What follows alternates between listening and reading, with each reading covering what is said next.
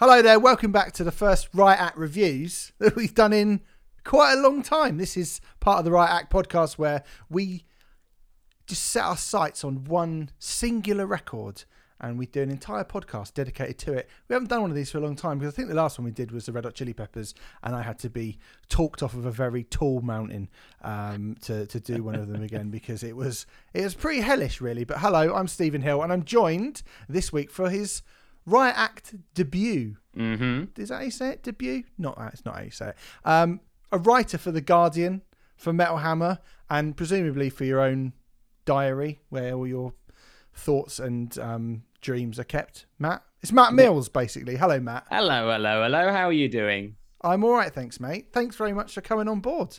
Dude, thank you so much for inviting me. Long time listener, big fan. So I really appreciate getting brought on. It's it's an honor for sure.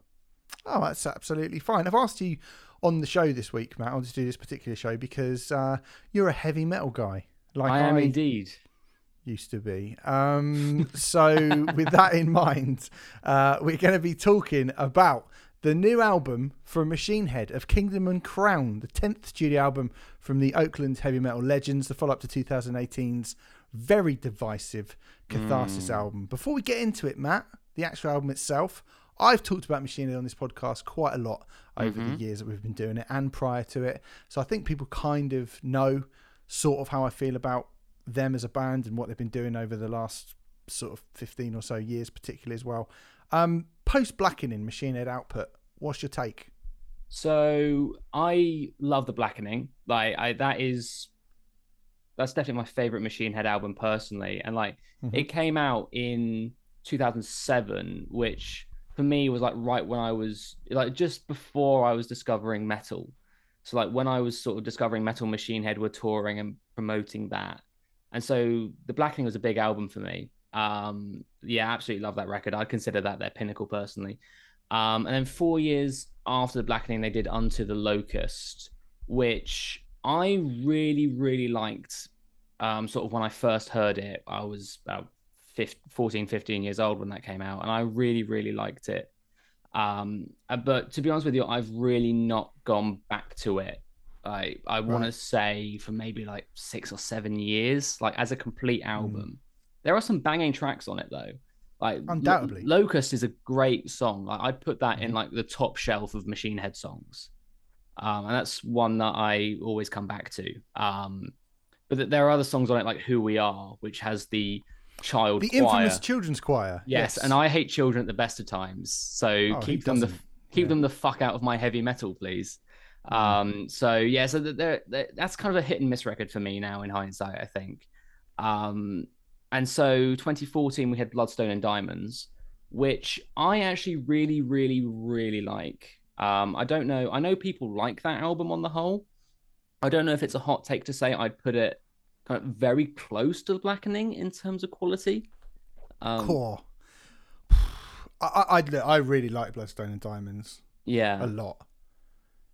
Um, and it's certainly for me of the last three they've done. There's no competition that that is the best one. But I think when you're saying close to the blackening, I Mm. think there's for me there's too much on it. It's a really Sure. lengthy record. The blackening's so yeah. tight and concise. Even though those songs are long, it still feels like a really easily digestible record, and everything on it is like, oh my god, wow.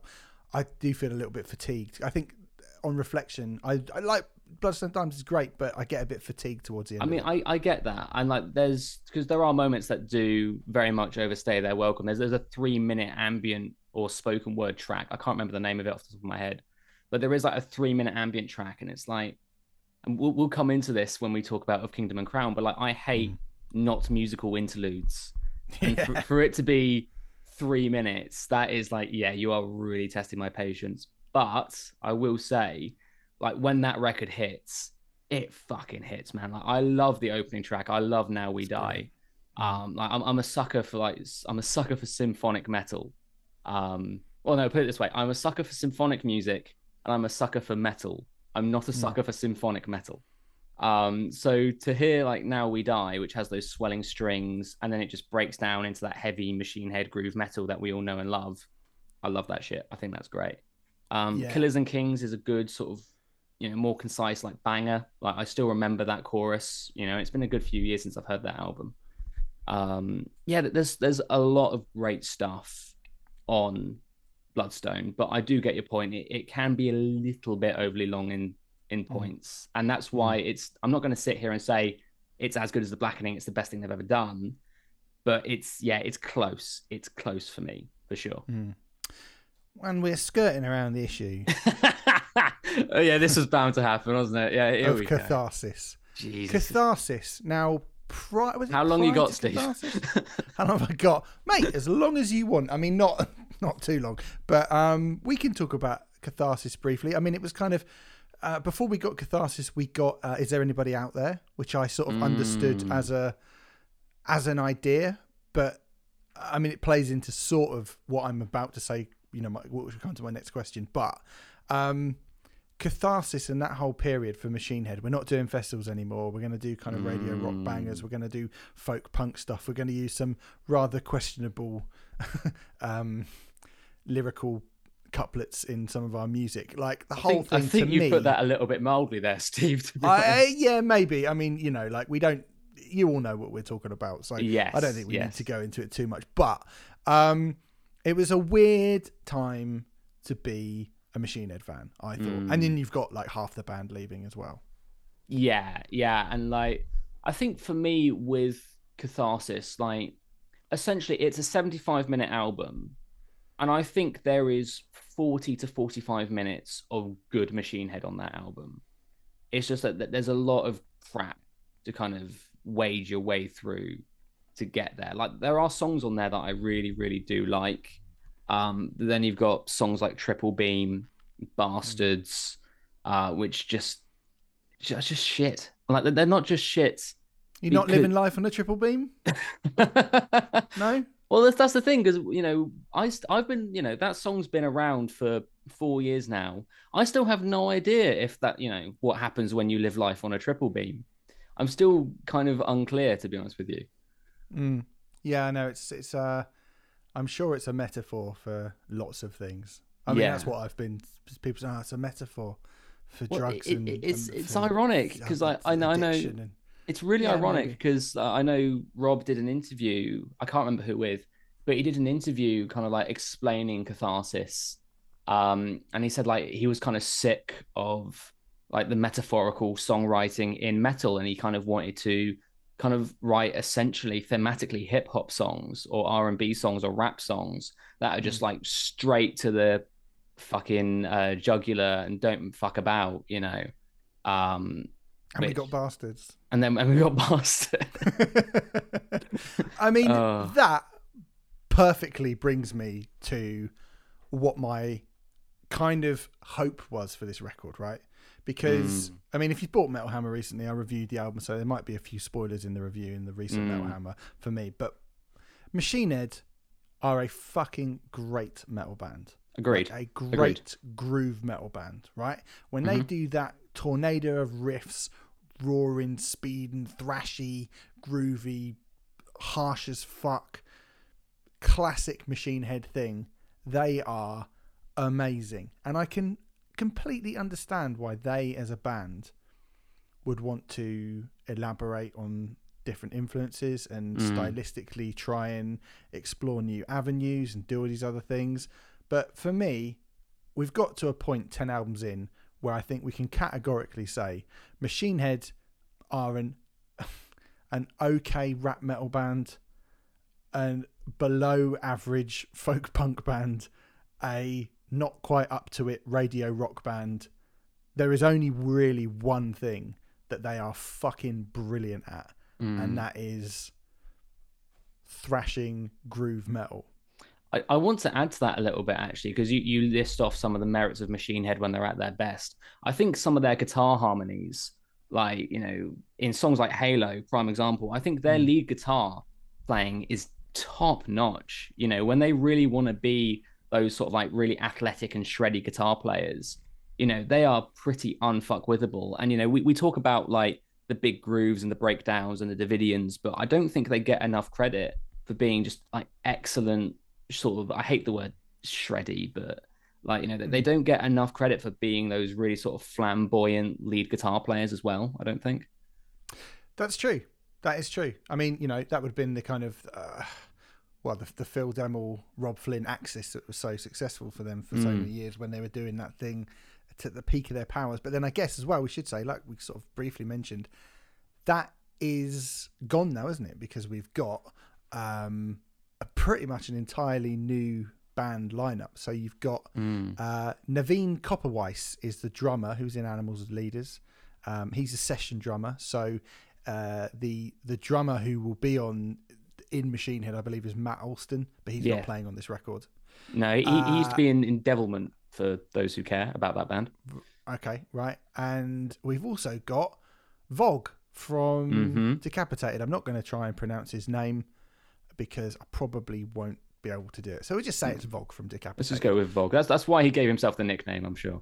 Yes, I'm sure that's why it's just to save me having to like make a of He had you specifically in mind, Steve, when he called himself Vogg. Yes, yeah. Um, some people have been a bit like, ah, well, you know, he's in it now and decapitated, blah blah blah blah. I'm not getting into that, frankly. Like, I, Mm. I just cannot be bothered to get into that. Um, uh, I don't know if you want to say anything regarding yeah, that I- at all, there- is something that I do want to say because um, a couple of weeks ago I interviewed Robb Flynn um, to talk about this album. Uh, there's, there's, I'll have a featuring uh, Guitar Magazine coming out whenever. That's a nice little plug for my own pimping work. his own shit when he comes. Only been on here fucking 15 minutes. He's pimping his own shit already. That's fine. Yeah, follow me at Matt Mills Writes on Twitter while I've got you. Um, Good. yeah, just just a little plug. Um, but yeah, so like I I interviewed Robb Flynn and I I did ask him about this. Like, is it, it does it feel like Vogg is kind of a player with like the sword of Damocles kind of hanging over him? Because you know, uh, decapitated weren't acquitted of anything. Like the the charges were withdrawn without prejudice, so they I think they can get brought back again at any point. That's my understanding of it. Um, and he did say like, yeah, you know, this is something that we've talked about in depth, and it's something that within the Machine Head camp and with Vogg was very, very discussed before officially bringing him in. Um, so it, it's good that the band are mindful of that and that they're kind of acknowledging that. Um, at least that, and for me anyway, for me as a fan, that makes me more comfortable. Um, and yeah, and so clearly they've had those discussions, and obviously Robb is comfortable with whatever Vogg had to say, and is comfortable bringing him to the fold. Really, like I'm, I'm just comfortable and happy that the fact that they have had those discussions and they are acknowledging it, like in the press at least. Yeah, yeah. I mean, I think I've sort of mentioned we've spoken this podcast about various stuff before. Um, so just go back and find us talking about that if you want to know what I Mm. think about it. But I mean, yeah. I'm not really here to talk about the particular because I think, you know, again with Machine Heads, um, it's Robb Flynn, isn't it? Robb Flynn this is Robb Flynn's band. Robb Flynn's the man who does all the stuff. You're ultimately looking at like this piece of music is pretty much all written, I imagine, by Robb Flynn. Yeah. I would think. I, I yeah, think all I think, tracks are written by Robb Flynn. Apart, so Vogg's on. He's written one song. I, I think Machine Head is one of those bands where it's like it has the illusion of being a democracy. Mm. Um, because I know when Phil Demmel left Machine Head shortly after Catharsis, he came out and said, "Well, it's essentially a Robb Flynn solo record." Um, and again, I interviewed Rob for Hammer for like the in the studio piece, oh, end of last year, start of this year, and he said no, that they know that that's not right because you know Phil and you know maybe Dave as well contributed ideas to what would become Catharsis. Um, but things though, in the end, like Phil and Dave may have contributed ideas, but it has to go through the funnel of Robb Flynn. Like Robb Flynn takes those ideas and applies them in a way that he sees fit. Like Phil Demmel um, came up with the riff for Triple Beam, thinking it would be like a sick thrash groove metal song, and then this is this is according to what Phil has said, by the way. So like Phil came up with that riff for Triple Beam, thinking it would be a good sort of thrash groove track, and then Robb changed it into what it is now, like the the rap Triple metal whatever. So like I, th- I think it's one of those bands where like you know certain members do have the odds like writing credit, but it all has to go through the the the the uh, the funnel that is Robb Flynn. That's my understanding of it anyway from the outside looking in. Yeah, I think it'd be insane to think that anyone other than Robb Flynn is at the responsible for. I mean, I was going to say ninety percent of this. I think even that feels like it's probably more. Do you know what I mean? I, I think Machine Head are shaped at this particular at this point. I think solely in Robb Flynn's image, and Mm. um, and that that can be a good thing. It can be a bad thing. I mean, we'll discuss whether or not it's worked on this particular record. But the other Mm. thing I wanted to mention as well is that this is Machine Head's first concept album. Yes, I I knew this was going to happen. Dow, I was so excited when I read that. I bloody love concept albums, aren't they? Like heavy metal bands doing concept albums. When does it ever not work? Like if you're not Mastodon, can you just not do it? Can you just not? Can you just not, please? Because I, I honestly, they're they're hard fucking work concept albums. They and are. I think most time, most of the time, you don't really need to know the concept. You don't really need to know the concept to enjoy a good concept album. I think there are occasions where you Or- do. especially when it's Machine Head and like uh, my I have a thing when when I'm reviewing albums by like these big shouty bands um and I I definitely put Machine Head into the category of big shouty band Mhm. largely you know I I don't put a lot of stock in the lyrics because I think for metalheads who listen to death metal shouty metal you know and everything else like it's more how they're phrased. It's the aggression in the actual vocal delivery rather than the lyrics i think that are more important. Um yeah, I agree. so like yeah so like I, that's why i think the criticism if someone were to listen to fucking morbid angel who doesn't know a thing about metal and has the criticism of oh well i don't know what he's saying like the reason that that criticism i believe is invalid is because it's the aggress it's the aggression of the delivery rather than the actual content. Um Yeah. and i i kind of largely apart from like you know some good mosh calls and some good choruses i would put I- i'd put the verses of machine head and the bridges of machine head songs into that category of it it doesn't really matter. It's more the aggression of what robb flynn of just hearing robb flynn shout in my opinion yeah, you've um, beautifully sort of uh, diluted that down to the sort of thing that I'd say there, Matt, which Mm. is that I mean, basically, metal and good lyricists are fairly few and far between. I would say, like particularly this sort of thing. It Mm. is like you say, really about how can we get people to just shout along at our concerts, and I'm sure that you know definitely the people who are writing it and i'm sure like you know robb flynn puts a lot into his music and he puts a lot you know they- they've written very personal songs in the past lots Yeah. of very songs that are very personal to robb flynn but um we've sort of already said it the kind of the specific nature for it doesn't really matter i mean aesthetics of hate i know what exactly what that's about i know Yeah. Yeah, yeah. specifically what that's about and i think you know it it kind of taps into that I want to get you, you fucking prick kind of Mm. mentality that it's meant to do. And if you didn't know, you'd enjoy it as much as if you did know. And well this is it um, like a perfect example was davidian like i have no idea what the fuck davidian's about but i know let freedom ring with a shotgun blast so i love that shit you know yeah, just sounds cool. Right? it just it just sounds cool. and it's it's a destructive thing to say before a big silly groovy riff which is Mm, what which is what we like when we're listening to machine head Of course. Um, what we like less, maybe, is this: the concept is set in a futuristic wasteland where the sky is always crimson red, and it's based around two characters. Character number one is named Ares, pronounced Aries. I should have said, should have just said, have just pronounced it Aries. And he loses the love of his life. That is very. Mm. Should always when you go out, keys, wallet, phone, love of your life. Always just pat your. anyway, um, it's like oh god damn it the Uh, love of my life fell down the crack in the sofa again yeah. fuck I've gone out and I've left the love of my life. Oh, God, where did oh I put it? For god's I've, sake I've got oh god place where I hang out. i left the I oven on and i left the love of my life. Yeah. Um. Anyway, we jest. He loses the love of his life, Amethyst, and goes on a murderous rampage against the people who killed her. Um. Oh, so that's what he meant when he said he lost him. Character number two is Arrows. Looks like Eros to me. I wouldn't have known that. Pronounced Arrows. Who loses his mother to a drug overdose and in his downward spiral depression becomes radicalized by this charismatic leader and goes on his own killing spree and is one of the people who killed Amethyst. And so the lyrics detail how their lives intertwine. i mean I like. I mean, I just want to say,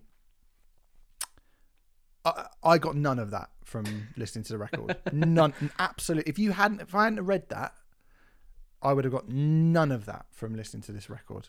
I mean, I think that this record, for me, lyrically, it kind of falls in with what I just said about Davidian. Like, I can pick out isolated phrases, like mostly like hooks and choruses. Like, I, I can pick out um, when he sort of sings and does that croon where he says, "My hands are empty." I can pick out that bit where he goes, "Bloodshot, bloodshot," which is a rip off mm. of Cutthroat by Sepultura, by the way. That uh, really exactly what me. I've written. Yes, really yes. bugged me. Um, and there, there are other like break sort of... up the firestorm, break up the firestorm. Yeah. I don't know how you become a firestorm. I don't know what, exactly what it means and how, how, it relates to the story, but yeah, it sounds cool. I choose to believe that it's about the ending of um, Doctor Strangelove. That that lyric, but that's just me. Uh, um, but yeah, it's like yeah, like the point being, like you can pick out these isolated phrases to sort of shout back if we were experiencing these in a live environment. But like I'm I'm not gonna unpick every verse and every bridge to to sort of get the narrative. Like I'm not listening to this album going, "Oh, I can't wait to find out what happens to Eros or Arrows. I can't wait to find out what happens to aries Like, you know, it's all well and good having these themes and it's not necessarily nothing, you know, there's not necessarily anything wrong with that. Um it's just not what I listen to extreme metal for per se. And like, no, and I... I, I say this, I say this as a massive man whore for concept albums like you know you know one of the first albums i heard in my life was 2112 by rush you know mm. and like that that first half of that album is like an exclusively a concept piece um you know and I, I grew up listening to iron maiden seventh son of a seventh son you know that's what my mum was playing on the radio in the car when i was growing up so i i do love digging into these sort of narratives but for me just when it's machine heads I, I it just it's not as important to me as like what we hear. Yeah, I think you are. Um, I think you're sort of um, shackled a little bit with, with what you are as a band, and I think what Machine Head is, are good at does not really lend itself to the concept album. Uh, but then I guess the flip of that is if the music's good, it doesn't really matter. I mean, yeah, people exactly, talk about exactly. a band like Coheed, Coheed and Cambria quite a lot, right? And we've mm. reviewed Coheed and Cambria a bunch of times this podcast. I really like Coheed and Cambria. I, I love them. I love them. Absolutely no fucking interest in the Amory Wars in the slightest. I couldn't give a shit. I don't care what it's about. I don't know what it's about. I'm not interested. I'm but not it's interested re- It's really. But they write bangers. It's really funny that you bring this up because I interviewed Claudio and Travis mm-hmm. um, for Guitar Magazine. Um, oh god, months back now. And I asked Travis, like, do you have any idea what the hell's going on in the Amory Wars anymore? And he's the guitarist for that band. He looked up and said, nah, not really. no. And I don't think you need to. Like, no, I just know, so you know Shoulders on the new album is a fucking rager. That's all I Yeah, I, I, love the new Coheed album massively. Like, it's just really good, sort of, I, I don't know, like pop prog, I guess you'd call it, really. Yeah. Like, Anyway, we're getting off track. The point is, we are getting off track. Good. Basically, um, this is if if it was gonna if the success of this album lives and dies by is it a successful concept album? There's not a great album, but but there's a big asterisk next to that. Big fucking asterisk, which is that it absolutely doesn't. Um, mm. We start off with a the longest song on the record, ten minutes mm-hmm. and twenty five seconds Slaughter the Martyr. Now, yes. I had got to the point with Machine Head where because they are quite, you know, the the lows are quite low and the high the highs are so high, the bad bits are, you know, quite bad. And I'd got to the point where I was like, I don't know what I'm going to get. Mm, and yeah. so Slaughter the Martyr was just like such a relief. Did you feel the weight sort of sliding off your shoulders when you heard that song? Yeah, I yeah. was like, thank. Yeah, same, God same. That they're doing this. Well, well, c- can I talk about something actually? Because from yeah. what you're saying, it sounds like your first taste of this album was sticking on that first song. Mm-hmm. So for me, it was different. Like I actually heard the singles. Well, no, I heard um, "Choke on the Ashes of Your Hate" first. Um, yeah. and this was at a point where I didn't because they did the EP last year, Arrows and Words from the Sky. That's the three song EP. Did, yeah. And I when the the single Choke on the Ashes of Your Hate came out, I did not know that those three songs on the EP would reappear on this album. So I, I listened to Choke, and you know, assuming this is the first thing I heard of what's going to be the next Machine Head album, and honestly, it scared me. Um, because you know, Machine Head got a lot of flack after Catharsis for you know, kind of ditching the thrash, and I think it's very easy for a band who get criticized for not being as heavy to overly course correct. Um, and I heard that when my, my first impression on the first listen of Choke was they've overly course corrected because it's really thrashy, really thrashy, really heavy, really loud, really screamy. But I think it's one of the weakest hooks on the album for me personally. Um, right. Okay. Like that. That it just I don't know. Like it, there's something about I, I I'd soften my stance on it now. That was sort of my first impression. I I thought that that choke on the ashes of your hate, Bry, just wasn't quite the sort of strong enough, really sturdy machine head hook that I was expecting.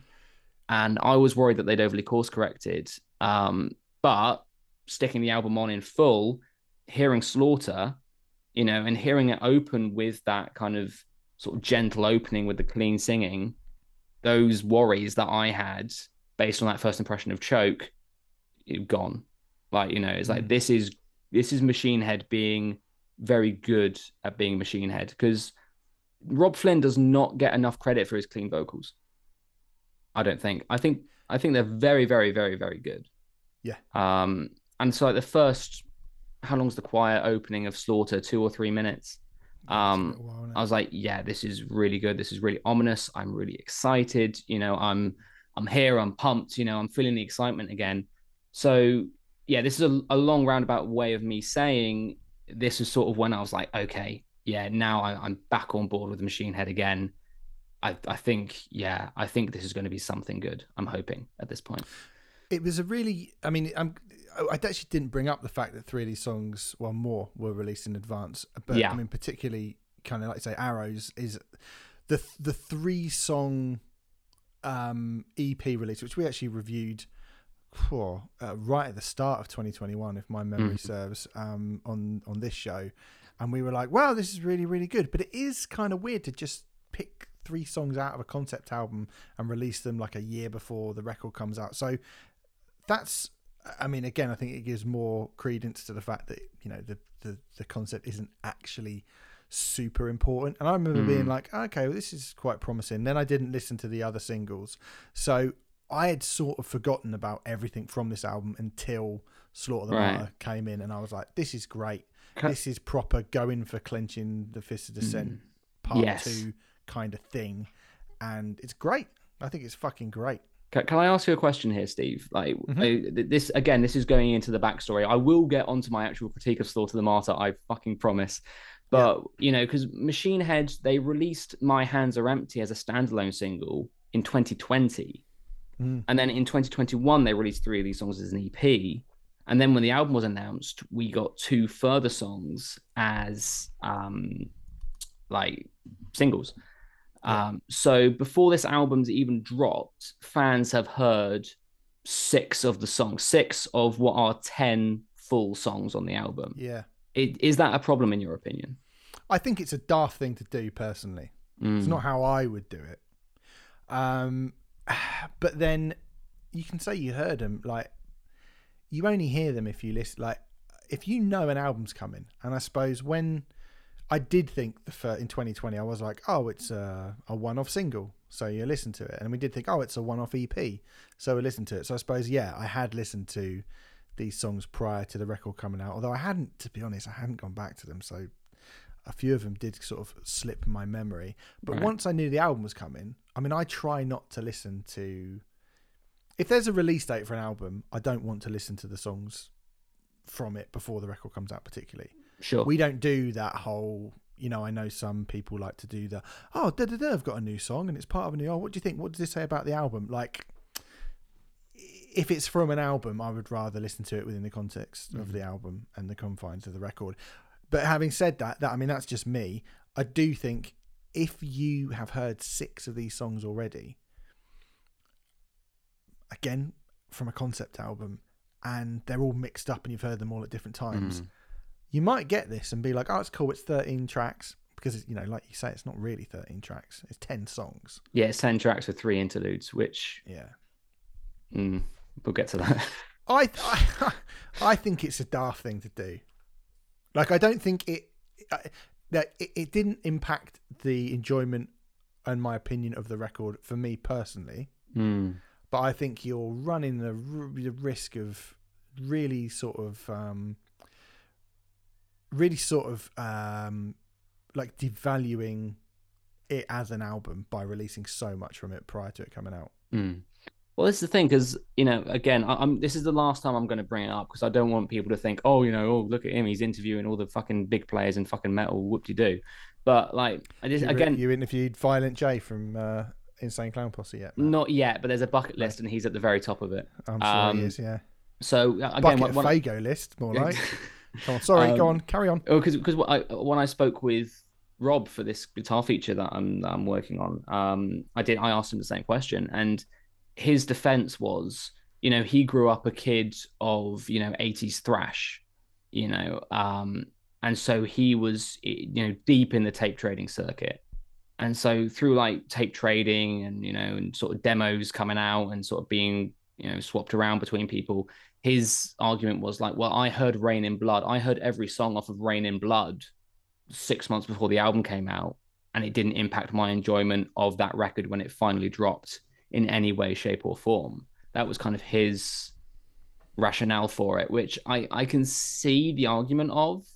But at the same time, when you're listening to demos versus the final thing, you know, you can hear the development, and that in and of itself can be an enjoyable thing. You're listening to an artist develop an idea kind of in real time. I can understand that being very exciting. But the catch is with Machine Head, like these songs have not changed since we heard them as far back as 2020.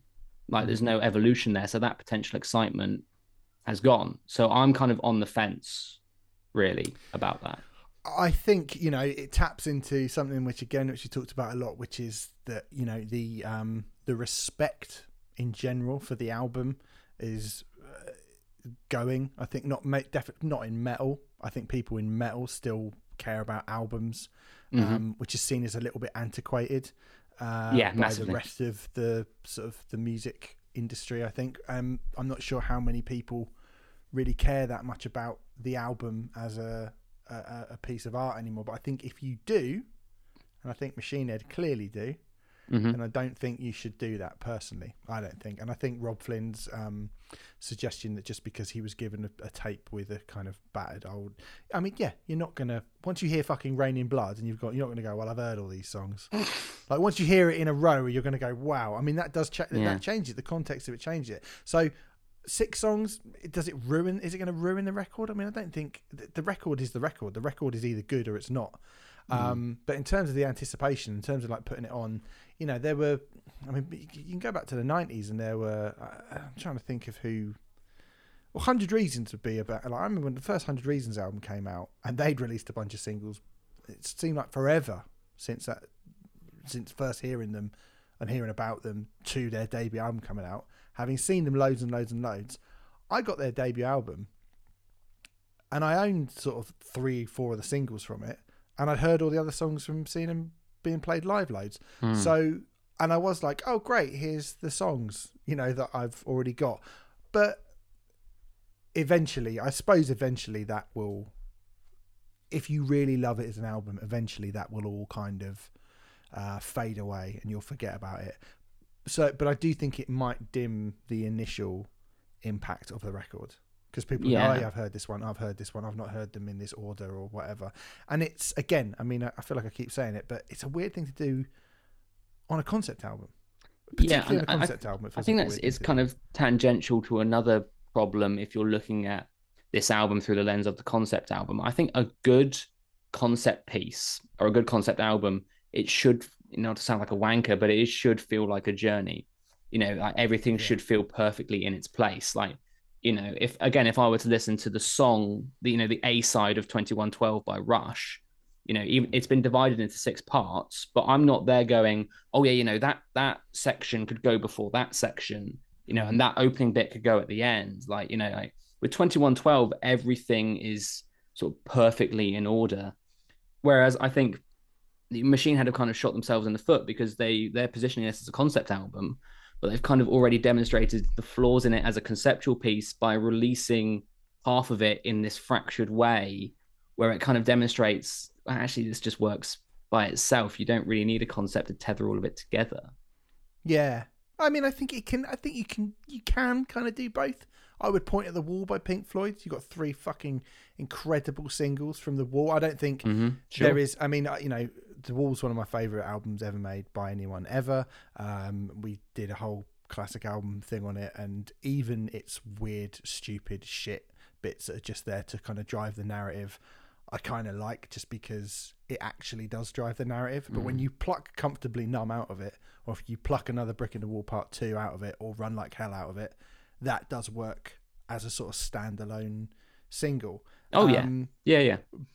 But there's not really anything and I- and i think like you probably could pl- like you say you could pluck anything out of this record really and go let that stand alone and it kind of does because there's nothing really around it i mean other than the interlude tracks where you just go well what is Yeah, this well, a man th- walking this down is a corridor this is something that I hate. This is a phenomenon in wider metal that I really don't like. It's like you know we've made a concept album, it's ten individual tracks, and to make them sound more connected than they actually are, we're just going to randomly throw in interludes just to make it feel like more of a narrative than it is.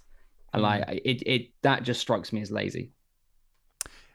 yeah i mean uh, maybe uh, like here's the thing i think we're um we're, we're talking a lot about the the idea Are, are we overemphasizing the concept album? I definitely think we are I because think we are. like you're you're right. Like yeah, I mean as as a concept album, it ain't a great one. But getting onto the actual songs. Yeah, let's talk about the actual music we're here to talk about. That's on the record. I mean, Slaughter the Martyr for me is it was such a like.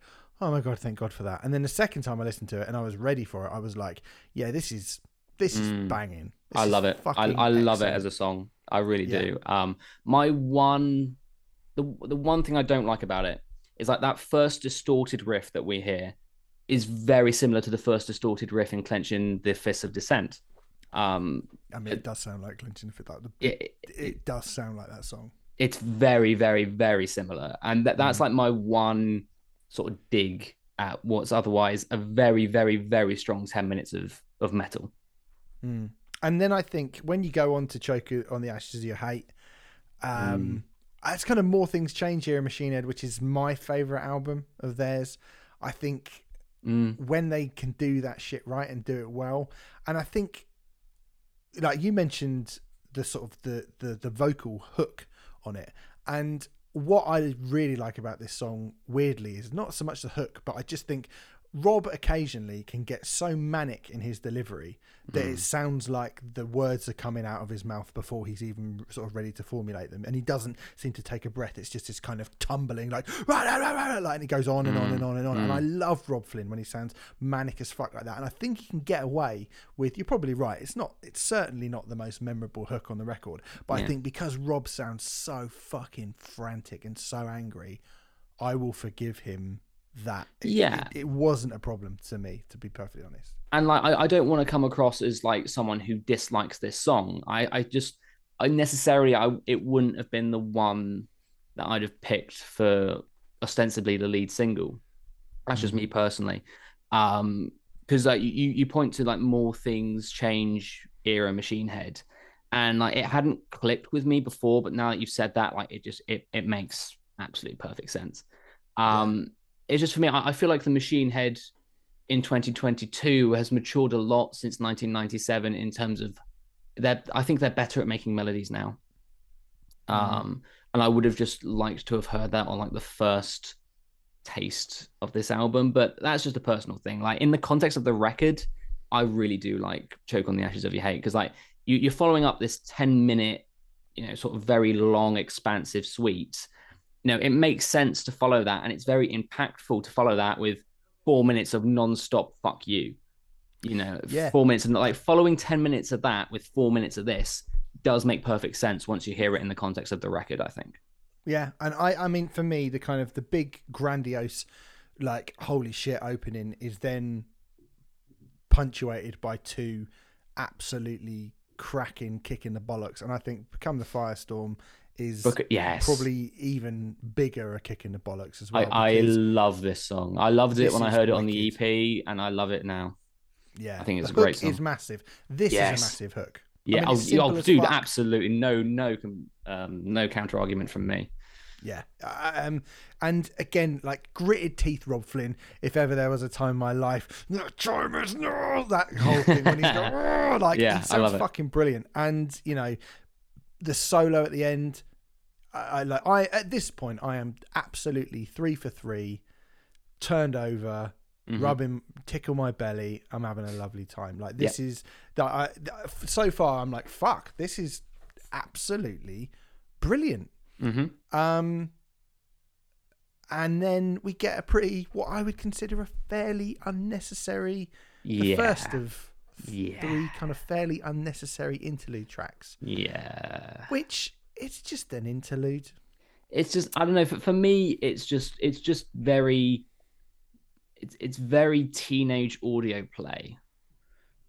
Hmm. In like, in like I'm I'm sorry, we've lost them. They've overdosed, and then the big distorted weird of pain. It's like it's just so it, it is just a bit like university radio project to me. Like it, it just Yeah. it's it does sound a bit like it's like B the audio of a B movie trailer. Like it just it just sounds a bit cheap to me. Yeah, it was hugely unnecessary. Yeah. In a um, in in a 59 minute long record, you're looking at. I mean, it is only, it is only going to shave off three minutes and ten seconds Yeah. of a 59 minute long Yeah. album. But Yeah. those three minutes feel like more than three minutes. I think. Yeah. I mean, they're not necessarily the worst like interlude tracks I've heard in my life by any stretch at all. Like, you know, I, I keep thinking like when it comes to like bad intro tracks, um, and this is this is going to say an awful lot about the music I grew up listening to. So buckle up. Um, do you remember that Breaking Benjamin album, Phobia, from like No. 2006? No, No. it, it's it's very No. like American jock rock. But there's an intro track where it's just a car door shutting, and that's it.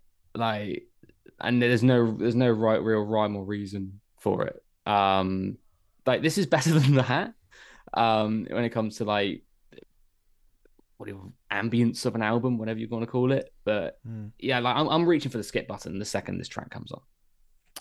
Yeah, and I think it's a shame as well because uh, my hands are empty is next, which is a slower build of a song. Mm. You get the very obvious like click, change pace. Um, I think there's a really big riff and a really, and I think it needed a turn of pace for the record at this point. But I do feel like going off a kind of pretty pointless minute of like, what it, is is my, you know, and you turn it up and you go, what am I listening? Is this a song? Like, what's going on? And then you get a bit of a meandering song on off the back of it to start It's with. it's so I love this song.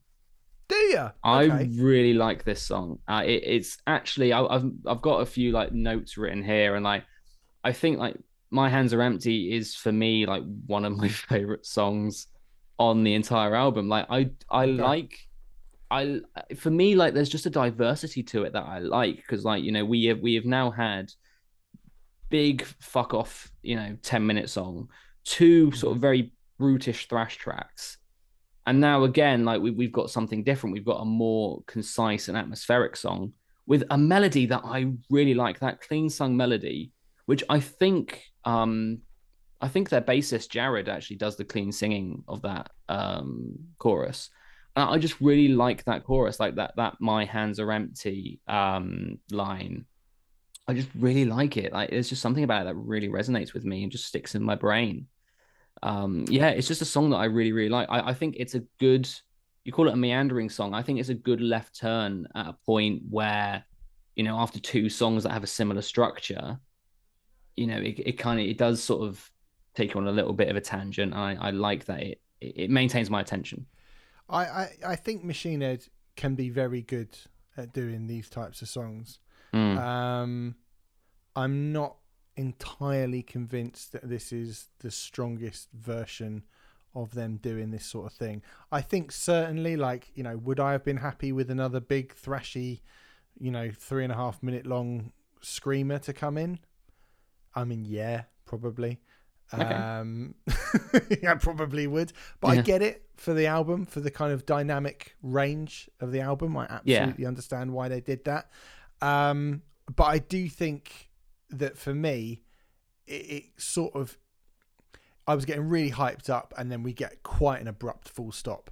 And Mm. I think I don't think that My Hands Empty is a bad song. I think it's quite a good song. I just think it was such an abrupt full stop that I was like, okay, right, okay. And it took me a little while to be like,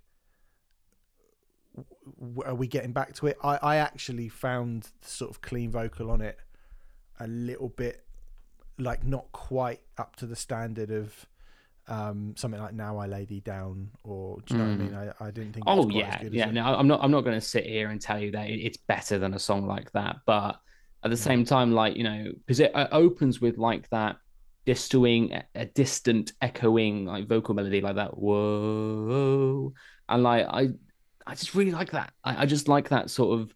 Thank God it's not by fucking children. I will say for a start. Um, but yeah, I just like that. It, it. I just really like that melody. I just really like that melody, and I like that. That's sort of what it opens with um yeah I, I just like it as a change of pace and as a good melody i th- i think i think it works do you think it is better or worse than Unhallowed? Because weirdly, I think again, um, w- Machine Head uh, set their stall out early, and then they kind of, I think they. This feels uh, slightly like it's not again it's not bad but it's all feels slightly disjointed in terms of here's your big bit and then especially again like oh god i don't want to say oh it's a concept album by the way again but for a concept album to sort of stick in that place for such a long time i think it you know um my hands are empty and unhallowed. You're looking at 5 minutes 29 6 minutes 29 you're looking at you know that's 12 minutes of this record. That's nearly a quarter of the running time of the Mm. record. And i think they could have got both of those songs done quicker personally i think. I think for me with unhallowed um it's funny I, i've listened to this album now i want to say four times. And I, I the last time i listened to it was maybe like an hour before we sort of switched the microphones on and started recording. There is very little that i remember about unhallowed um there's very little about it that sticks in my brain. The only thing that really sticks out to me we talked earlier about like the the big harmonic guitar leads that machine head can do very very well. Um that comes back. There is a very very very very good guitar lead. Um i think it's like sort of around like the bridge like middle to end of the song. And that that always kind of sticks with me. And then like it's, it's good to have like guitar leady flashy you know machine head back. Um and that was really cool that was a really cool moment but yeah like I, I, I genuinely cannot remember anything else about that song. Like I'm really struggling right now. Um, there's a good it goes mental at the end and i like that but Hmm. overall i was a bit like yeah this is it's sort of plodding a little bit and then it goes into assimilate which is another minute long thing yeah, and this time i think i mean the first time i was like okay i don't really know what's going on here i think assimilate is actually shit it sounds like an episode of stargate Mm. not that i've ever watched stargate I'll take you. I'll take your word for it because I saw the runtime and then I skipped it. yeah. yeah. So you know, I mean, you haven't listened to it. I've never watched Stargate, uh, so we don't. I really mean, know no, I, I, I have listened to it. I've given it the one cursory listen. I can't remember a thing about it. Every other It's just a lot of like dramatic talking right. in a sort of you know dystopian society kind of way, and I was like, oh god. Mm. Um, and, and, and honestly, I'm going to say the same thing when we get onto Terminus, which is the penultimate track and the last interlude as well. It's like I, I listened to it through the first time I listened to the album. I can't remember a fucking thing about it. Skipped it every single time since because I'm just I just don't have, you know, what could I do with these you know three minutes of my life? You know, I Mm. could I could. I was about to say something. I won't. I won't say it. Um, you can say it, Matt, if you want to say it, unless you've something. I was like, I could, I could have, a, I could have, a. I could have a pretty decent speed wank in the in the time that you know it takes to, you know, listen to those interludes. You know, it's like it's yeah. Ah, youth. I remember those days. please, please, 42, mate. please, It takes please me- don't let that. Please don't let that make the edit. I write for the Guardian for God's sake. Please, Okay. God. I'll bleep. I'll beep it out. You can Um, just bleep it. Oh no, because if you bleep it, people are going to think I said I could kill five puppies in that time or something. no, I think, no, I think it's worse. Um. Okay. oh, you know, fuck Um, it, fuck it. Keep all of this in. This is funny. Keep it all in. Mate, mate, I am way too lazy to edit out anything, to be honest. So fucking, you better edit yourself, mate. You got to do Oh. a self-editing job here. Oh, That's hi, in. mum. How are you? Look, we all do it, all right? We all do it. Except for Okay. no, I don't. Would never do it. Um.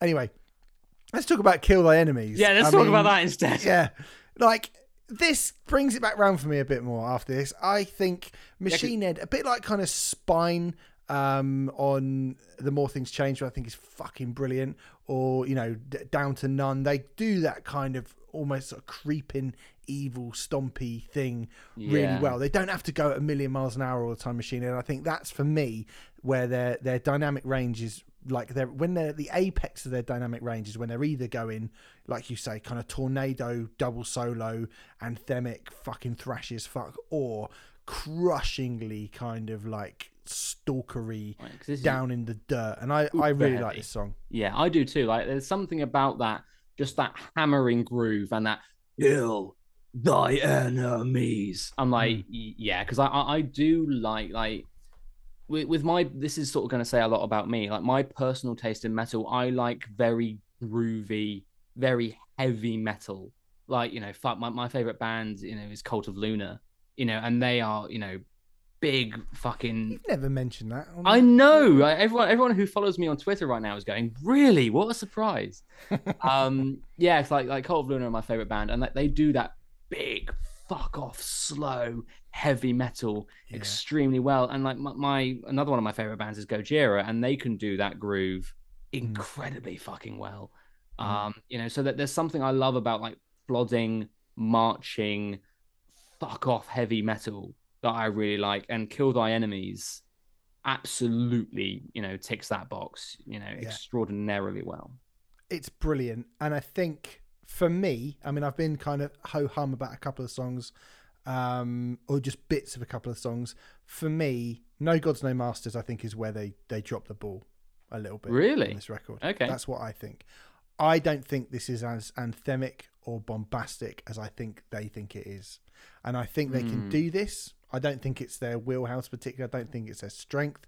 But when they're not blasting on every single cylinder i don't think they quite pull these sort of songs off. And for me no gods no masters is probably my least favorite song on the record I mean, for me, it's it's quite middle of the road. Like, I don't necessarily have a problem with it. I don't think it's necessarily even a bad song, but it's far from a highlight.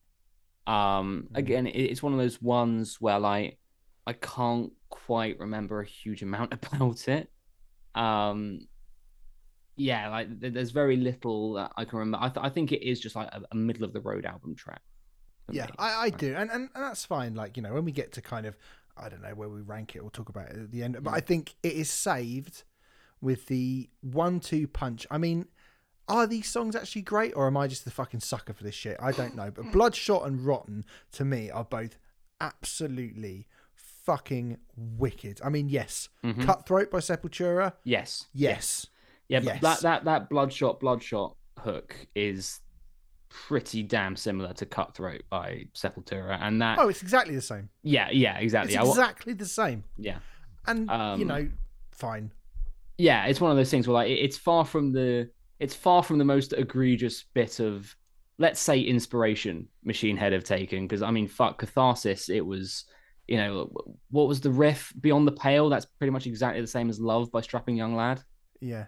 You know um so yeah it's all like- been done everything's been done like Well, this is, well, this is it. There's no been such so, there's no such you thing as an original idea anymore, isn't there? You know, no like So everything takes I'm- inspiration from everything else. Like, I mean, I mean, Yeah. yeah. like I, I'm again, I, I think this maybe falls under the um, uh, the category of nitpick, perhaps, um, because like these two songs, Bloodshot and Rotten, are very, very, very good songs. I think I prefer Bloodshot, um, because it it just sticks with me more. Like that that that hook just does stick with me more. But now that I'm saying that, I do remember a lot about Rotten. I do remember that cry of everything is rotten to the core and like that Yeah, big then- fucking groove. So maybe I'm just as I'm spitballing here, maybe I'm dismantling my own argument. Um, yeah, the, the Classic is, burn my eyes, chug and pinch. Gung, yes, eh, gung, yeah. gung, eh, that kind of. Yeah, it's- it's all eh, very- eh, like huge. Love I, I do. I love that it. stuff because that's one of like the, the defining machine head traits for me is like those like those. I, I don't. I can't remember the exact technical term for it, but like that big sort of squeak. Um, you know, I love that. Um, pinch harmonics would it be? Would uh? Or is that... sure. I, I write for Guitar Magazine. I, Fuck. know, I was going to say something. I, I famously know nothing about this stuff. oh so god. I'm probably wrong. I thought you were going to be like, no, it isn't, you idiot. Oh but, you know, god, this is my job. Um uh yeah, but like the, the point is like it has that sort of big classic machine head sort of squeal to it. Um that I really really really like. Um and it, it- things are fun fact I, that that came from that was we talk about inspiration. No, I no such thing as an original idea anymore. You know that that that machine head pinch harmonic sort of guitar squealing was inspired by DRI. Um, Yeah. yeah. So that, that's that's an interesting little tidbit. Um, and yeah, yeah, I, I really do enjoy both of these songs. I think now that I've sort of spoken through it a bit more, I think I kind of love them both equally. Um, because now, now that I'm thinking about them, yeah, there's a lot about them that does stick in my head. Um, and I do enjoy them very, very much for sure. I have to say, I again, I love them. I think the opening to this record and the close to this record is fucking brilliant. It's what I want. I mean, we'll get into Arrows from Sky in a moment. I think we just fucking forget what Terminus is a minute long or whatever. Yeah, as well. Um, Arrows and Words from the Sky, big again, big, slow, stomping. It got kind of "We Will Rock You" drums in it a little bit. I think. yeah, yeah. You know, Robb Yeah. Flynn getting super fucking emotional. I mean, Mhm. it's a like. Is it my favorite Machine Head album closer? It's no block. I'll say that, but No. it's a great way to end what has been a kind of return to form for Machine Head. I would say. Yeah, massively so. Um, I think Arrows and Words from the Sky I really, really like. The only thing I, I would kind of nitpick about Arrows and Words from the Sky is that, you know, it, it has the the ambient, sort of very soft and sort of emotional melodies.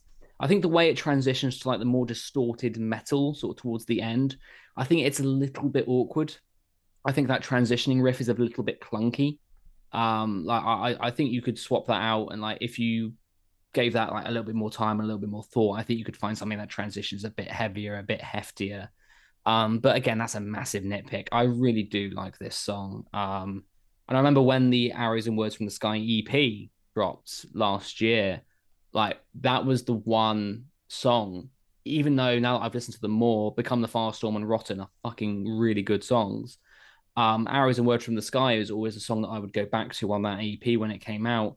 And I think it comes back to what I was saying about My Hands Are Empty. Like I liked the dynamic range of it. I liked the change of pace for it. And that works for me with Arrows, both on the EP and on this album as like again a left turn like final chapter.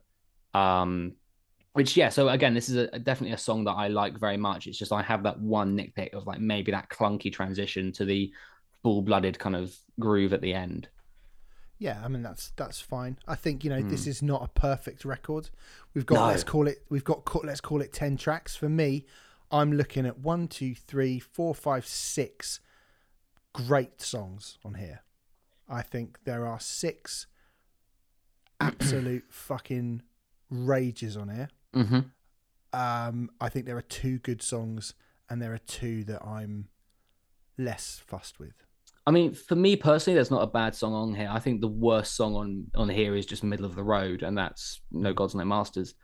Um, but yeah, there is so much on here that I really, really do like. Like Slaughter the Martyr, Become the Firestorm, Kill Thy Enemies, um, Rotten, Bloodshot, Arrows.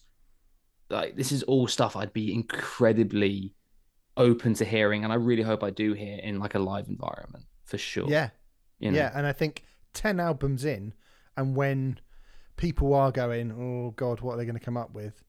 I don't think you can ask for much more than that, can you? That's a pretty good fucking return. That that's damn good. Yeah, and I think especially when like it's, you know, th- this was kind of touted in the lead up as kind of like the Blackening Two, That was kind of the, the phrase that was getting thrown around. Um, Robb Flynn said that that's what his A&R guy called it when he first heard it, called it the Blackening 2.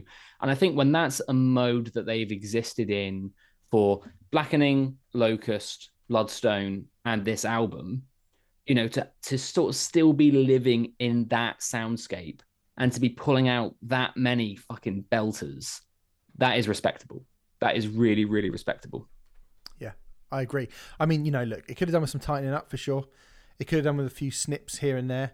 Uh, it doesn't quite nail every single thing, but for me, this is certainly the best Machine Head album since Bloodstone and Diamonds, which I know is only one ago, so it doesn't Yeah, really feel like much yeah, so, yeah. Damn with it- faint praise there, eight, I think. Eight, eight years. Um, and I, I- think it's I- actually better than that. I mean, it might be. It for me, it's definitely better than Unto the Locust. It's definitely better than Catharsis, Oh yeah, yeah. and I think it probably is better than Bloodstone and Diamonds. So we are looking. If if I stick with that, we are looking at the best Machine Head album since the Blackening. I'd agree with that. Um, you happy with that? I, You I, happy to I, bestow that accolade upon it? Oh, 100%. Yeah. Because, like, I really do. The thing is, though, like, thinking about it, there is more that I would chop off of Bloodstone than I would chop off of this. That's Right. a very good point. Like, um, and I really, I, again, I really do like Bloodstone. There are some fucking top tier songs on that. I really do love that album.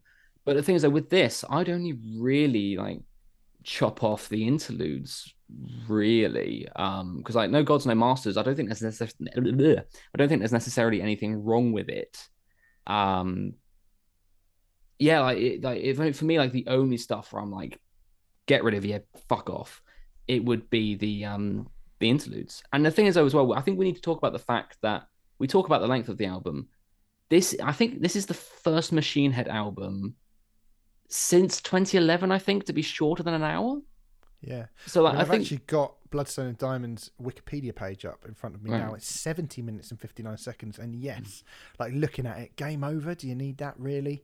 Well, it's funny Um, you mentioned that. I was looking at the Machine Head Spotify like earlier today for like research and things like that. And Game Over is like the most popular song on that record in terms of like streaming numbers. Yeah. Th- there's, I keep wondering, I kept wondering like, why do they keep bringing Game Over out live of all the songs on that fucking album? And then, then you look at the streaming numbers and it's like, God, that's got that's in the millions. It's it's like it's just an album track. Like it wasn't released as anything special, but it's got millions of streams. it really is a very lopsided record looking at it now. I mean, Now We Die, Killers and Kings, Ghost Will Haunt My Bones, Night of the Long Knife, Sail into the Black. Fucking great. But All great stuff. Looking at the second half of it, Damage Inside, you know, you mentioned Imaginal Cells. Come Yeah. on. Game Over, I don't think is worth it. I mean, In Comes the Flood does not need to be seven and a half minutes long. Absolutely not. So, I, li- I yeah, like In Comes the Flood personally. I But it doesn't like- need to be seven and a half minutes long, surely. I, I can't remember. okay, fair. Um, and Sorry. Catharsis. I like Beneath the Beneath the Silt. I really like. I think Beneath the Silt is a boss song, and like I, I remember that song. Like that's a part of my fabric at this point. I think. Okay, good. Well, I'm glad you like it. Um, catharsis. That's fine. Good. Thank you, mate. I, I. I I appreciate your support in this trying time. yeah. Um, catharsis is 74 minutes and 26 seconds long. I mean, that's mental. It's 15 songs. Look at God this. damn, how many speed wanks could you fit in there That's like Well, I 20, mean, this is- 25 speed wanks. Oh, this that's still we're we're it's still prep for me at 42. this is still prep, unfortunately. Um, although I tell you what, you're not getting much going on with fucking bastards going on in the background, are you? Oh, dude, no, absolutely not. Well, the thing is, though, I'm. I'm I'm looking at the track listing for Catharsis, and like, there's a lot of good stuff on Catharsis. Like, Heavy Lies the Crown is very good. Yeah. Um. Okay, that's that's the only that's the only thing that's the only thing I'd put in the really good column. Um, but Um, like, I there there the are title track is good as well. I think the title track's good. yeah, but I, I I prefer think the thing is Kaleidoscope's that good. I do like. I think Kaleidoscope got a lot of unfair hate because it opens with like the claps, and I think people were like, "Oh yeah, this is another pop piece of shit." It's like, no, actually, it's really good, like concise metal banger in my opinion, and it's good fun live as well. Actually, But clearly, looking at the the the track listing of both of those records, and then getting of Kingdom and Crown, I think of Kingdom and Crown looks even with you know your your terminus and assimilate and overdose little moments on there. Mhm. It just looks I- mean, you know, like I said, still could do a little bit of trimming, but overall, That's I still a fun is- time. That that, that's that a- that's like, yeah. I think of the, those three track lists. Now that I've kind of skimmed through them all back to back, I'm looking at the the track list of Kingdom and Crown and going, yeah, this is the best time. This is like the highest hit ratio, in my opinion. Undoubtedly. Yeah, and like I say, I I I, I love um, Bloodstone and Diamonds. I really, really do. Um, but yeah, I think that this is like bumped Bloodstone down and sort of taken that second best, you know, just below the Blackening. Um, Mm. not overall, but like sort of Blackening and afterwards, it kind Yes, of has I- that. I, I actually do agree. I actually just looked at the. I'm looking at the track listing for the Locust, which is at least shorter, but there's a couple of. Um, yeah, I mean, so because like the only yeah. song on that album that I keep coming back to again and again and again is the title track is Locust. Do you not Um, like Darkness Within? I like something- Darkness. I like Darkness Within, but I don't come back to it as much. Okay. I, I do like the opening of Be Still and Know. In fact, I like all of Be Still and Know, but like that opening sort of guitar lead, that sort of tappy sort of lead that they open Mm. with, I really Yeah, like that's that. That's a good song. That Oh, actually. that's a good song, yeah. Forgotten And- about that. And that, that that I there's something about that lyric where he says like hoist the head of Goliath. And there's something about that lyric that just makes me feel like I'm 200 feet tall. Like that, that- that's just a again we talk about like you know certain Machine Head lyrics sticking out and sort of be and rather than like entire themes. Hmm. You know, be still and know that hoist the head of Goliath. It's like yeah, that feels fucking badass. That does. Yeah, man. I mean, look, you know, Machine Head at their best, they're very, very good. And occasionally on this record, they're at their best, and a fair bit, they're very, very good. So, you know, Mm. I think this is a decent record. I think it's a very, very decent record, and um, I think it will stick with me to the the end of time. Because w- what did you give it in your Hammer review? Did you give it an eight out of ten? I gave it an eight out of ten. Yeah, I- I'd I'd be in the same boat as you. Like I I think that if if I were reviewing it for Hammer or anywhere else that uses numerical scores, I'd give it an eight out of 10, 4 out of five. I think it sits squarely in that. This is what a four out of five album is to me. I think that is accurate. Anyway, there you go. That's it. Thanks for coming on, Matt. Appreciated. Dude, thank you for having me. This has been great fun, actually. And I've I've not sort of fucked myself over as bad as I thought I would. Like I thought I was going to out myself as an idiot by talking instead of writing, but I've actually I don't think I've come across as a twat. So I'm happy about that. the sheer arrogance of the man to say, I'm not a twat. No, you haven't, Matt. You're not a twat. You're not a twat at all. Come back and review Demi Lovato with me one day. Oh, dude, gladly. We we were going to do Demi Lovato, and I just just was like, who the fuck do I get to, to do that? But anyway, we might review that at some point. Uh, thanks for listening, everyone. Much appreciated. Hope you enjoyed the new Machine Head album of Kingdom Crown. It's coming out on Friday.